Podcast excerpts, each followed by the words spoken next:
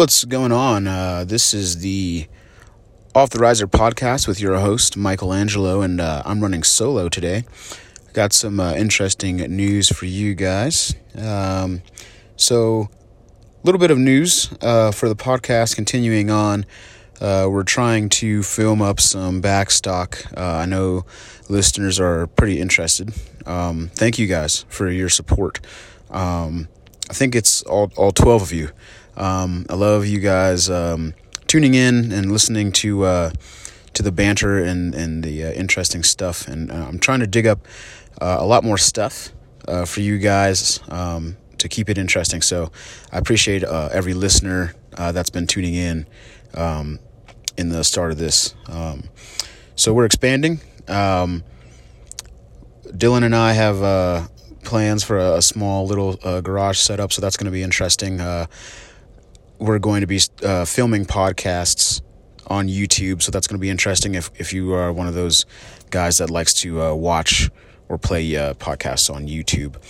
Um, so, like I said, filming up some backstock. Um, we're trying to get into a, a rhythm of filming uh, and recording twice a week. Um, it's looking like one episode for Sunday and one episode for Thursday. So uh, I'll keep you guys uh, tuned in for that. Um, so, a little news for you guys. Uh, the American Jaguar is uh, making some bounds in the uh, southern uh, desert region of the United States. Uh, there is a breeding population in Sonora, Mexico, um, and there have been increased sightings uh, since 2016, uh, I believe, coming from the Northern Jaguar Project. Um, uh, there's articles published by the Smithsonian if you want to check that out. Um, so, the American jaguar, subspecies of the uh, original genus, uh, the last one was recorded shot a female jaguar in 1963 in Arizona, and they're making a strong comeback. Um, just thought that was interesting news. The original range of the cat was uh, said to expand all the way up to uh, the Pacific Northwest, uh, Northern California, and possibly into Oregon, and as far east as the Texas Louisiana border, with um, documented populations in the early 20th century uh, as far north as Colorado as well. Um, the uh, Northern Jaguar, Jaguar Project, uh, who uh, is aiming to protect the cats from uh, habitat destruction and poaching, uh, is making a, a valiant and deliberate effort to see the cats reduced, or not reduced, but introduced into their their original home range to an increased degree, not seen since the the mid 20th century. So that's interesting news. Uh, I'm going to keep some more of this conservation type news in here for the episodes. Uh, just think it's interesting. So this one's going to run a little short, um, seeing as I'm flying solo. Uh, today, for you guys, we've got uh, some principles of no trace uh, straight from the website. I'll put that link in there. Uh, and then we got how to start for long distance packing. Um, just some guidelines and some information for you guys to wrap your head around things. Uh, we're going to dig into that um, because all the activities that we like to do uh, here on the podcast uh, definitely involve putting some miles uh, into your boots. So we're going to talk uh, how to pack your pack, um, and then we're going to get into how to start training for uh, some of those long distance hikes, getting into some through hike type distance if you're hiking over uh, you know, I think I did the math is might uh, 15 miles per day. So that's you know an eight hour day. Obviously, you're gonna take down camp, pitch camp in the evening, unless you're freaking just an Olympian and you're doing 12 hour hikes uh, per day. Um, and we're gonna dig into the weeds with some gear selection and and how to just become a better hiker uh, with some conditioning tips. Uh, so let's uh, get into it. So, uh, no trace. Um, so, I'll give you the link here in a second, but basically, concept behind no trace is if you're going into, you know, a certain wildlife area, um, especially if you go into some of the backcountry sections of national and state parks. Um, there's a very strict uh, preservation attitude towards that natural resource. And a lot of people I've just seen like a, I don't know, maybe a misunderstanding of how to preserve these areas. We, we've all seen the guys on trails, um, even you know maybe a mile from the truck if you're if you're doing a hunt in in the fall where there's just clear evidence of human trace and signs of life um, for the worse not the better. Uh, campfires being left unattended or not swept away uh, lots of human garbage trash and obviously we want to keep that out of our natural resource areas so we can enjoy the ecosystems as they're uh, intended to exist by nature. Um, and if you aren't familiar with No Trace, um, I appreciate you guys tuning in so you can uh, learn a little bit more about how to be a better outdoorsman, better backpacker, and help preserve the uh, areas that we, we love and enjoy. So, first principle is uh, plan and preparation. So, uh, getting into that, certain wildlife resource areas, um, or just you know trails in general that, that might go through your home state, uh, have certain areas of the trail that perhaps you can't bring uh, pets for obvious reasons. If your dog uh, gets loose, it, it could have a very uh, hurtful impact on the ecosystem. There's no natural predators for for a golden retriever. I mean, I guess unless a grizz gets it or something. Hopefully not, but. Uh, and then, of course, uh, preparation. So you want to make sure that you do some uh, some research on the area that you're trying to move through or camp in and uh, make sure that all the regulations, guidelines are in order. Obviously, make sure if you need permits and everything like that, but also uh, do some research on the climate changes. Um, that's just basic, you know, if you're going to do something, you, you want to make sure you have some uh, backup information because, uh, especially for me in Colorado, the weather changes every, you know, 30 minutes once you start getting above like 8,000 feet. So you don't want to be one of those guys that's caught out there with, uh, you know, no rain gear, even though the high desert climate is supposed to be rather dry and, and waterless for late summer hikes. Uh, environments can always change. Uh, so, and then also just you know planning your route. Make sure you you know your uh, your route where you're going through, um, stuff like that. So, uh, this one uh, is a little interesting. So, travel and camp on durable surfaces. Uh, and it may not seem like a big deal. Uh, a lot of us are used to um, being in the backcountry or not on a designed trail, and you know, or the trailhead turns from very clear and concise, or not clear and concise, but very clear and discernible from what is not trail. And you're like, okay, what what do they mean? Obviously, I'm going to camp on a durable surface, but uh, I had an experience um, when I was hiking. Uh, I think it's Pike. San, I think it's San Isabel National Forest technically, but I'm going along this trail. Uh, lost the trail for a little bit until I regained it because it, it, wasn't really well blazed. I don't think the uh, Forest Service had come through uh, that early in the season from from last season, and uh, ended up falling about ten feet on some loose shale, and the the amount of damage that one person caused with a 20 pound pack is is hilarious. Um, I mean, it's no laughing matter, obviously. Um, in bigger cases, I've heard of stories uh, where one hiker, you know, just you know, f- falls for the okey doke and causes like a small rock slide, and that's a that can be a, a significant um, change to that that wilderness area as far as um, micro terrain or small losses in in habitat for certain uh, of the smaller critters and, and, plants and things like that. Um, so, and obviously, you want to camp on a durable surface just to make sure, like, you know, one, you don't want to um, be uh, sunken in mud or or have your campsite destroyed, but also just being aware that it's important to just look around you and make sure that you know what what you're walking and, and sleeping on is a suitable surface um, with regards to the uh, the regulations or, whatever uh, rules apply to that natural resource area. Uh, disposing of waste. Uh, so obviously you've got areas where you might have to pack your poop out. Um, it it annoys me it, it, annoys, I would imagine, everybody, but just make sure that's part of your plan. Uh, you might have to pack out food, uh, any unused food, trash. So if you're eating out of uh, like Mountain House meals and stuff like that, you might have to pack that stuff out yourself. Um, there's not a, you know, you shouldn't just bury it. Um, I think the time stamp for, I think plastic bags and like that weird like fake aluminum foil type material, I think it degrades.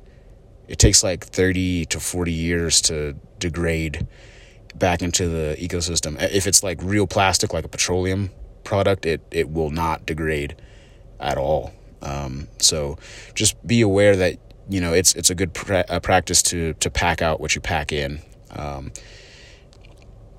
so make sure you guys are, are, aware of that and plan for that.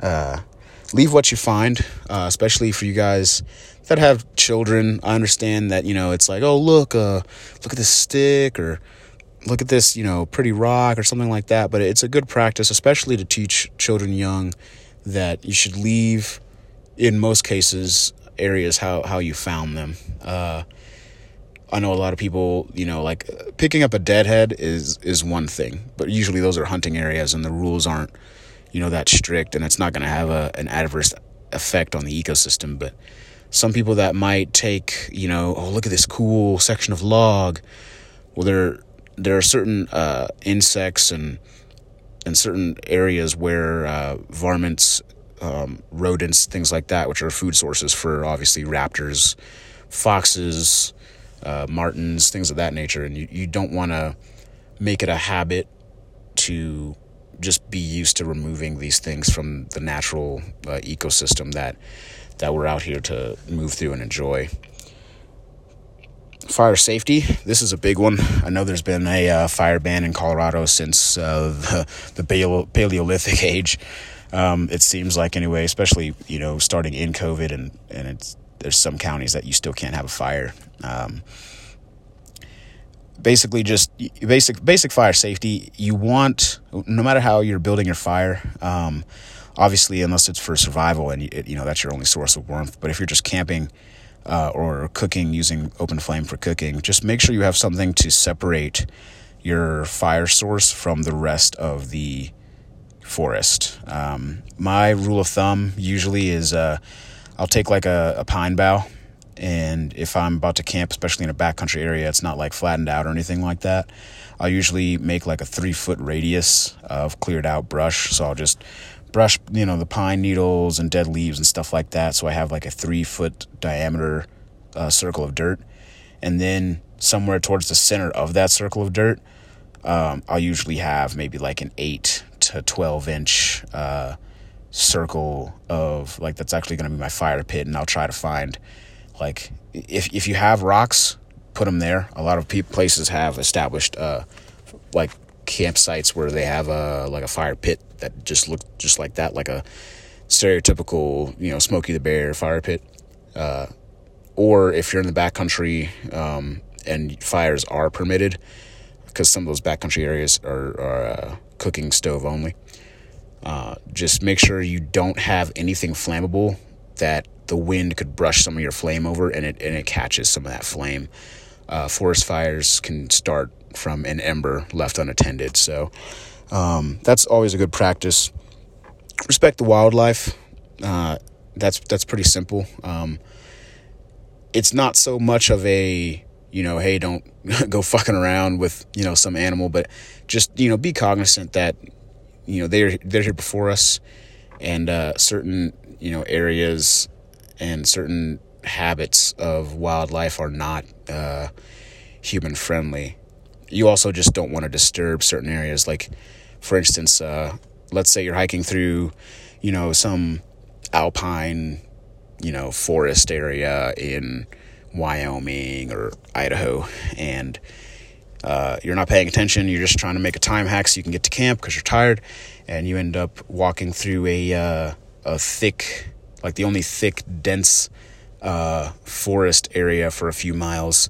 And you're like, cool, let's uh, check out this little, you know, batch of trees. Well, that might be a bedding area for some of the uh, cervidae types in that area. So just, you know, take that, that uh, extra dimension of of awareness and and respect the uh, our animal brothers and sisters out there.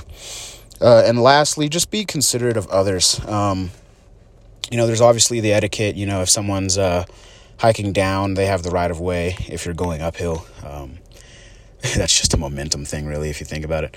But uh, you know, just be considerate. Um, if you're camping in close proximity to somebody, uh, probably because there's only one water source in that uh, canyon or ravine or or that drainage, uh, you know, just be considerate. Um, try to read, you know, the vibes of uh, people, unless you're, you know, in a group and there's lots of things going on. But you know, if you come, you know, like through, you know, Colorado Trail or or you're on the AT or um, Pacific uh, Crest Trail, you know, just those are long hikes. Um, people are generally pretty chill uh, if you're into the backpacking scene, but you know, just like as a bottom rule, like just don't be a dick. Um, there's a lot of you know times where you know I've been trying to enjoy like some trail whiskey or something like that and just trying to recollect my thoughts have a good evening before i go to sleep and there's you know some guy 100 yards away hooting and hollering and they've got a huge fire and they're just making a commotion so you know just be around or be considerate of, of others around you uh, when you're out in the wilderness um, get to know your neighbors um, if you guys have that speech level 100 uh, it's very considerate. Um, I've met a lot of people out in the bush that uh, if I do see them, they're generally uh, pretty courteous. Uh, it's really weird for me being from such an urban area originally, um, but they'll come right up to you and just have a nice chat. And if you know, say something equipment wise breaks or or falters, or maybe you know something, just anything that could happen, small inconveniences can be solved by people that you uh, treat well on the trail. Um, the karma does come around. Uh, so if you want to read more into that, uh, just uh, log on to your handy dandy laptop. It's uh, lnt.org slash y slash seven principles, and they've got more info um, about leave no trace concept on their website. Um, all good stuff. Okay, so getting into the uh, body of things, uh, packing. And why I'm packing or starting with packing as opposed to training for your hike. I get a lot of people, um, friends, especially now uh, that I'm getting on social media, that want to either go on a, a short, like conditioning hike with me because I'm still preparing for my mule deer archery hunt. Uh, or people that are just interested in adding that to their fitness regimen. Um, especially after hearing uh, this little tidbit, uh, I did some research last night. Uh, so, the, the reason I'm just going to circle this around, the reason why this is so important. So, uh, when you're walking, so this is like no weight, just walking, you know, granny style uh, on flat ground. Uh, if you're walking at a brisk pace, so that's you know, commonly agreed upon at like three to four miles an hour. That's somewhere around 380, 390 calories an hour. So that's just like no weight, you know, maybe like a, a one of those hydration packs that a cyclist would wear, just, you know, getting it. Um, so if you add weight, uh, and the statistic I did, I'm, I'm not a professional or, you know, some biometric research assistant or anything like that. Um, but the math I did basically, if you add 40 to 50 pounds, which, you know, it's, it's common for anything that's longer than, I'd say, like, eh, like if unless you're an ultralight guy, like six days, seven days or more, you're definitely packing in about like 40 to 50 pounds of gear. Um, that can increase your calorie consumption per hour by up to 50%.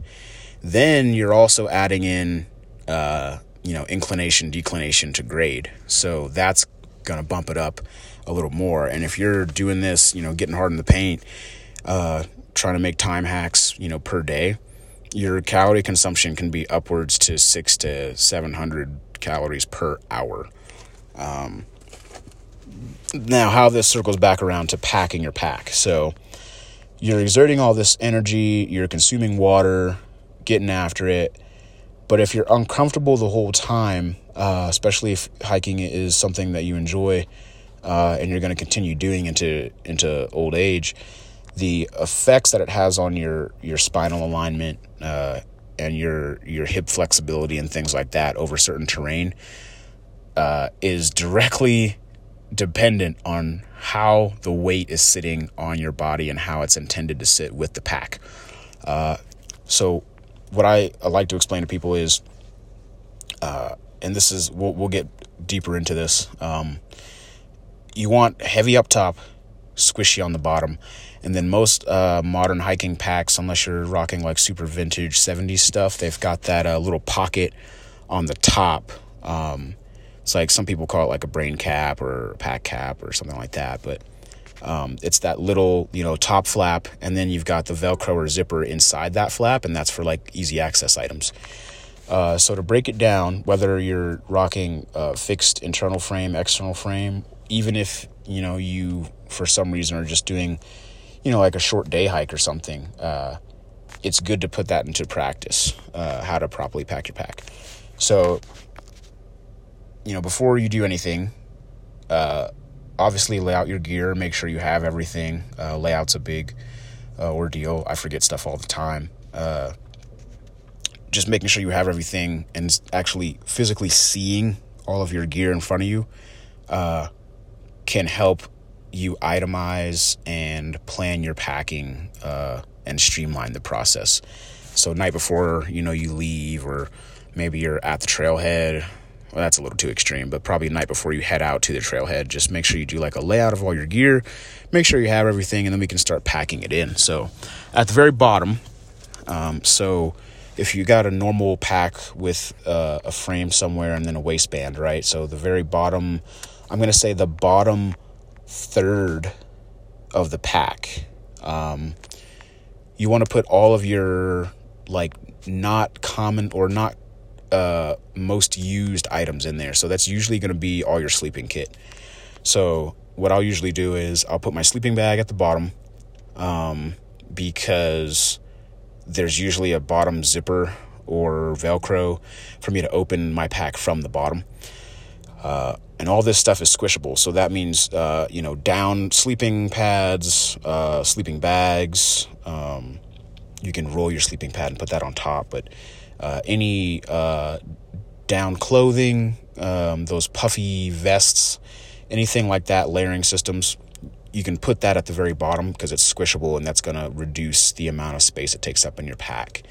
Um, if you've got like a uh, waterproof bag, usually I'll put uh, my clothes, especially if it's just like my thermies or you know some nice like wool stuff, because even though wool is very water resistant and it, it'll keep you warm when wet, you don't want to uh, just you know have some rain come through and maybe your pack is not water resistant um, and now all your clothes are wet and you're having to spend time drying that out. Uh, this is especially important when you're in some of the more humid climates um, hiking through uh, pnw um, or in the south when humidity is your best friend uh, so after you get those squishy items down there and you pack that down the the the center of your well, I'm not going to say the center of your back. So that area right below the scapula um, and up is where you want to put that most of that weight because how a pack is designed. Um, and do your own you know research on this so you can kind of wrap your own head around it in your own way.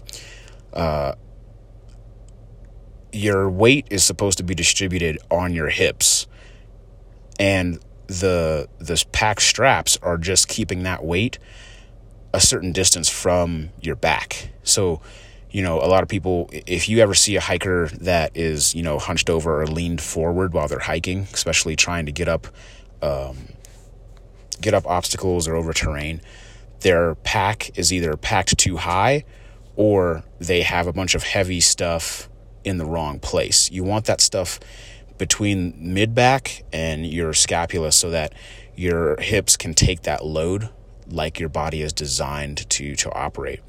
So this is all like your metal items, so your cooking kit, uh, maybe some of the heavier items, like if you have a very heavy waterproof coat, um, let's see what else. Uh, your camera setup if you're filming or taking pictures when you're out there. Um, anything that's going to be super heavy, your tent, put that, you know, um, slightly above your mid back. Um, and that's going to be the most comfortable place for you to pack all those heavy items. And the padding below and above it also protects it if you have a fall or anything like that. Then on the very top, uh, so that's the part of your pack where if you open it up, undo the drawstring, and that top third of your pack is where you're going to keep like items that you use very routinely, but not that you would need in less than like two or three minutes. So, you know, items where you're going to take off your pack, maybe take a breather, stretch your back out, and then reach into your pack uh, for like a like a little break and and grab those out. So, um, trail snacks. Uh, some of your like layering, uh, if you've got like thermies and stuff like that, or maybe like uh, one of those like running anoraks that are like wind resistant, like a windbreaker, something like that. Um, extra batteries, things like that. Uh, you want to put that in the very top of your pack just so they're very easy access. Um, I know a lot of companies make very good like little waterproof bags for that stuff as well so you can label you know like hey like electronic batteries chargers in one bag rain kit in the other one, uh, snacks in the other one. So it's it's you can do that, um, and then so above that, um, there's usually this little you know Velcro or zipper in the top lid of your pack. You're gonna want to use that for like flash access items. So like if you see a storm rolling in, you're gonna want to put like a rain jacket there. Um, possibly your first aid kit. It can either go in the very top or side pouch on your pack. You want that readily accessible. Um, I'd never go into the field, even if it's just like a, if it's anything more than just like a walk in the park, literally, um, you're gonna want some type of uh, like first aid kit to make sure that you you know stop. Uh, you know, like even even just a cut out in the bush can really uh, mess up your day. Um, if it by chance gets infected or bugs are picking at it if the temperature allows it, it just ruins your your mood and your trip in general. If you have a, a, a severe enough injury to where it's gonna uh, hinder you in any way from enjoying the experience. Um, so um, let's see what else what else? Oh and your water. Um, usually if you don't have a um, a hydration bladder like equipable pack, usually it sits against your back. You're going to want to put that hydration system or a Nalgene bottle or whatever have you uh, towards the top and cinch it underneath. Um, not too tight where it'll burst or anything, but you want your water uh, source and then your water filtration kit if you're uh, doing like a through hike or a backcountry hike uh, to be at the top of your pack as well because you're going to be refilling on natural water sources at whatever low elevation areas that you find. Um, so we've packed our pack. Um, the weight distribution is all good.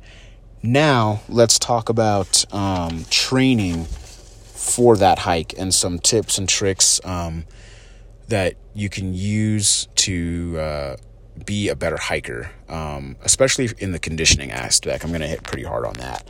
So like I said, so you're burning all these calories, um, and we're focusing on like if you're hiking for more than I'm gonna say more than 12 to 15 miles a day. Um, and if you're not an experienced uh, backpacker or or day hiker, these tips can still be applied to you. Um, it's good to put in practice, especially if you're just starting out early on. Um, number one, your feet. you need to take care of your feet. Those are the tires that are moving your car, uh, metaphorically. Um, your feet are the most important part, I think, um, of your uh, like care um, when you're out hiking. So a lot of people, uh, the number one mistake is choosing the wrong type of footwear for the type of work that you're doing and then also not maintaining their feet as well as they should. So, uh, footwear choice. So, trail running shoes or trail running types of shoes are great. Um, I've got some Cascadia, I think they're 15s that I usually, I'll, do some short distance conditioning hikes in. Um, but what I want to hit on is ankle support. Um, I I don't know if I have like a is a double jointed ankle even a thing, uh, I, but uh, I've had a lot of instances where I've been under load, you know, 40, 50, 60 pounds of gear, and we're walking on a trail or on uh, open terrain or rough terrain rather, and I'm at a, a canted angle, maybe like six to 10 degrees, and your ankle is fighting to to keep your body upright on that uneven surface and i should have rolled my ankle by now. Um, so to combat that you're going to want a boot that's at least six inches tall and has uh, ankle support. Um, i know when you pick up the boot in like your local rei or any outdoor store that you may be shopping at it seems like a heavy rigid boot but you would want a heavier boot for the distance that you're you're going through um, you know, if you come through like a like an open you know area, you can obviously switch out your shoes. Um, it's a good practice to have like maybe a set of trail running shoes for these longer hikes. Um, maybe Crocs or some waterproof socks for crossing streams and, and whatnot. And then you're going to want the, the socks that you hike in and, and the boots that you're actually doing most of your, your uh, logging your miles with. Um, so we're talking a decent boot, um, not steel toe, that has um, enough room for your foot to expand in because as you as you press your your heel or the midsection of your foot down, your foot actually expands a degree. You're um, you're gonna want to do this, and and there's some swelling involved after you you know you've put some decent mileage in. Um, we might do another uh, segment on you know properly choosing footwear for the backcountry. Um, but uh, not getting too much in the weeds into this. So you want to get the right boot, a durable boot, possibly waterproof uh, if that's your thing, um, and you want it to to fit correctly with the socks that you plan on hiking in. So uh, the socks, you want durable socks. Um, there's a few companies that make pretty decent socks honestly, like I'm not gonna lie, most of the times I just go in like a regular pair of Hanes socks. I do have some. Uh, um, oh, what brand is that? It's some brand out of REI. Um, I need to get some darn tough socks before the season starts. Um, one, at least two sets of lightweight and two heavies for when it starts to snow. But um, darn tough socks are freaking amazing, um, or at least so I've so I've heard.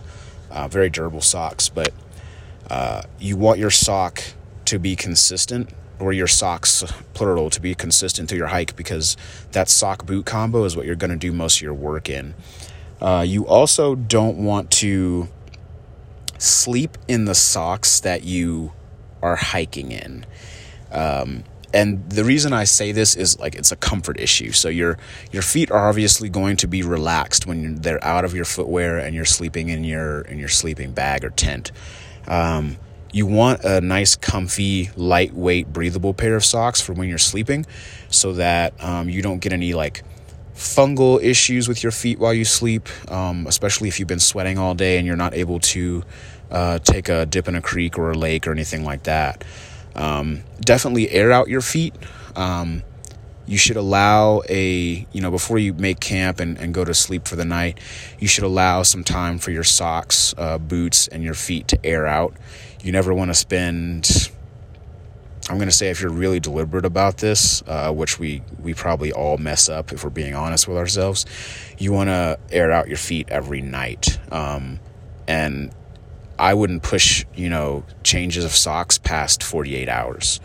Um, you're not gonna it's it's it's likely, but you're not going to you know get gangrene or anything. But athlete's foot on the trail is a is a big problem. Uh, if you have very sweaty feet, um, you might want to invest in some foot powder to try and soak up um, that moisture. Uh, medicated foot powder is obviously best because it has that antibacterial, anti uh, fungal uh, additive in it that that preserves your feet through the work that you're putting them through.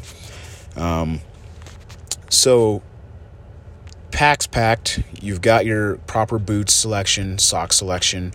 Um, you understand, you know, layers. Obviously, I hope you under- also understand layers by now. Um, so the conditioning. So your your big three uh, workers for these long distance hikes are going to be obviously your your feet, um, your calf muscle.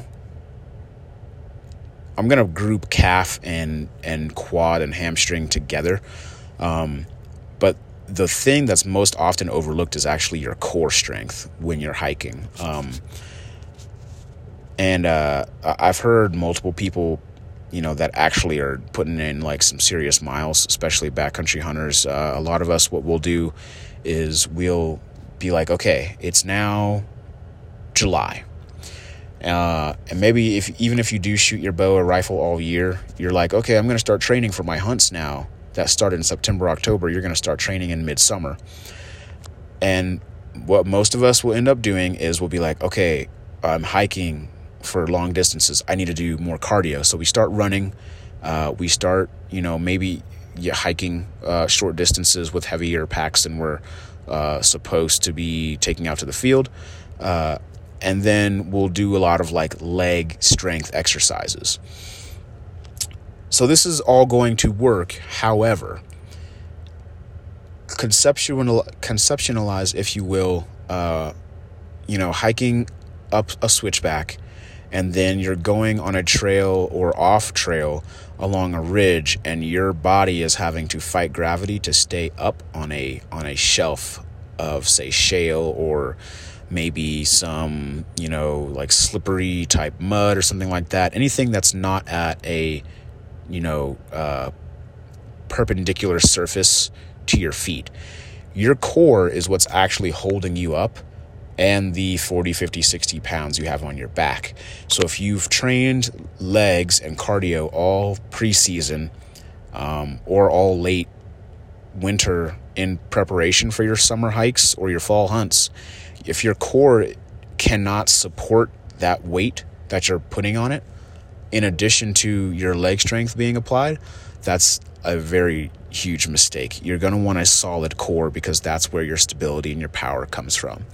Um, so what I like to do is I'll go to the gym and it's not like sit ups, push ups, but I'll do um, some core stability exercises, hit the uh, the little half yoga ball thing for balance.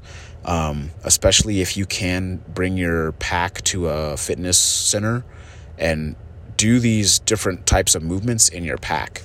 Uh, get on the stair climber, you know, work those calf muscles so you can get up those hills at a certain rate. But uh, what I feel like is a kick ass uh, workout is say, you know, get your hikes in, go to the gym, get the uh, the light cardio in with no strain on your on your uh, quads. Um, hit the stair climber for the endurance uphill, and then do some like hip stability um, stretches and workouts. Um, you can Google those anywhere and then do some balancing exercises with your pack on or a, a slightly lighter pack than what you plan to pack out there uh, on some sort of balancing apparatus. This will get your um, your core used to having to uh, adjust for the weight that is on your back and gravity fighting you at a certain angle that you may encounter out in the bush. Um, so, like I said, that half medicine ball looking thing that's good for balance. You can do um, pistol squats on those if you have if you've got enough balance. Um, you can do, um, you know, raise one leg, bring it down, put the other one up. That's a really simple exercise, especially for getting used to your pack off balance. Um, and if you've packed your pack incorrectly, you will soon see if you're top heavy or your load is too too low on your back, things like that. Um, another good um, another good practice is just to get um, go to your local park. If you don't have any altitude, you can use uh, urban features like I'm gonna say I don't know, like maybe a certain uh, shoulder of a road that you know curves on a hill, and they've got that weird like off ramp semicircle thing. Obviously, don't don't start hiking on the side of a road or a freeway that you know 60 miles an hour. Cars are like a three inches from your face, but try to find those uneven surfaces and and train your core to get used to that feeling of hey, I'm trying to support my body upright with weight on my back, and I'm not walking on a flat surface. Anything you can do to simulate that uh, through reps or for a certain amount of time of exposure for that muscle group will will drastically improve your your hiking ability. Um, let's see. So, uh, nutrition. Uh, so going into nutrition for hikes, um, carbs, carbs, carbs. Carbs are hikers' friends. I know we all have been, you know, trained throughout time that you want, um, you know, mostly carbs and then the other half of the plate should be a mix between protein and veggies. Um, those simple carbohydrates are what's actually fueling your body through all this calorie burn. Uh, like I said in the beginning of the episode, we're looking at 600 to 700 calories per hour if you're keeping that three to four mile pace uh, per hour with the load on your back. Um, so you're going to want to train to what you're actually going to encounter in the field. Um, and it's not so much as like eating a bunch of bread. Uh, pasta is usually my best friend, so I'll usually do um, some. What is that spiral stuff? It's like a spy. I love the spiral stuff that I get from uh, Walmart and Costco. It's some spiral pasta, and I'll do um, I'll boil that up, put some olive oil and salt in that, and then just add whatever veggies or uh, you could make like a cold salad kind of thing. Uh, that is uh, really delicious, and you can pack it out. It's not really going to spoil um, for a few days unless you um, are in like very hot temperature. Um, so you can seal that and, and eat that for dinner, especially if you're doing a hike or a trail run the day before. Um, your protein can come from you're not going to want to eat a lot of heavy meat when you're doing that amount of uh, cardiovascular work. Um, so, as opposed to like eating a steak or a burger and saying, "Oh, I've got you know carbs and protein and veggies right here," uh, what you are going to want to do is focus on like nuts, legumes. Um, I know uh, certain grains like quinoa, your pasta. Um, things like that that are light enough for your body to process and digest even though you are you know putting some mileage in but also they're going to give you the the quick proteins and, and simple carbohydrates for you to um, to get that nutrition and fuel for your body doing doing these uh, these hikes. Um, yeah. So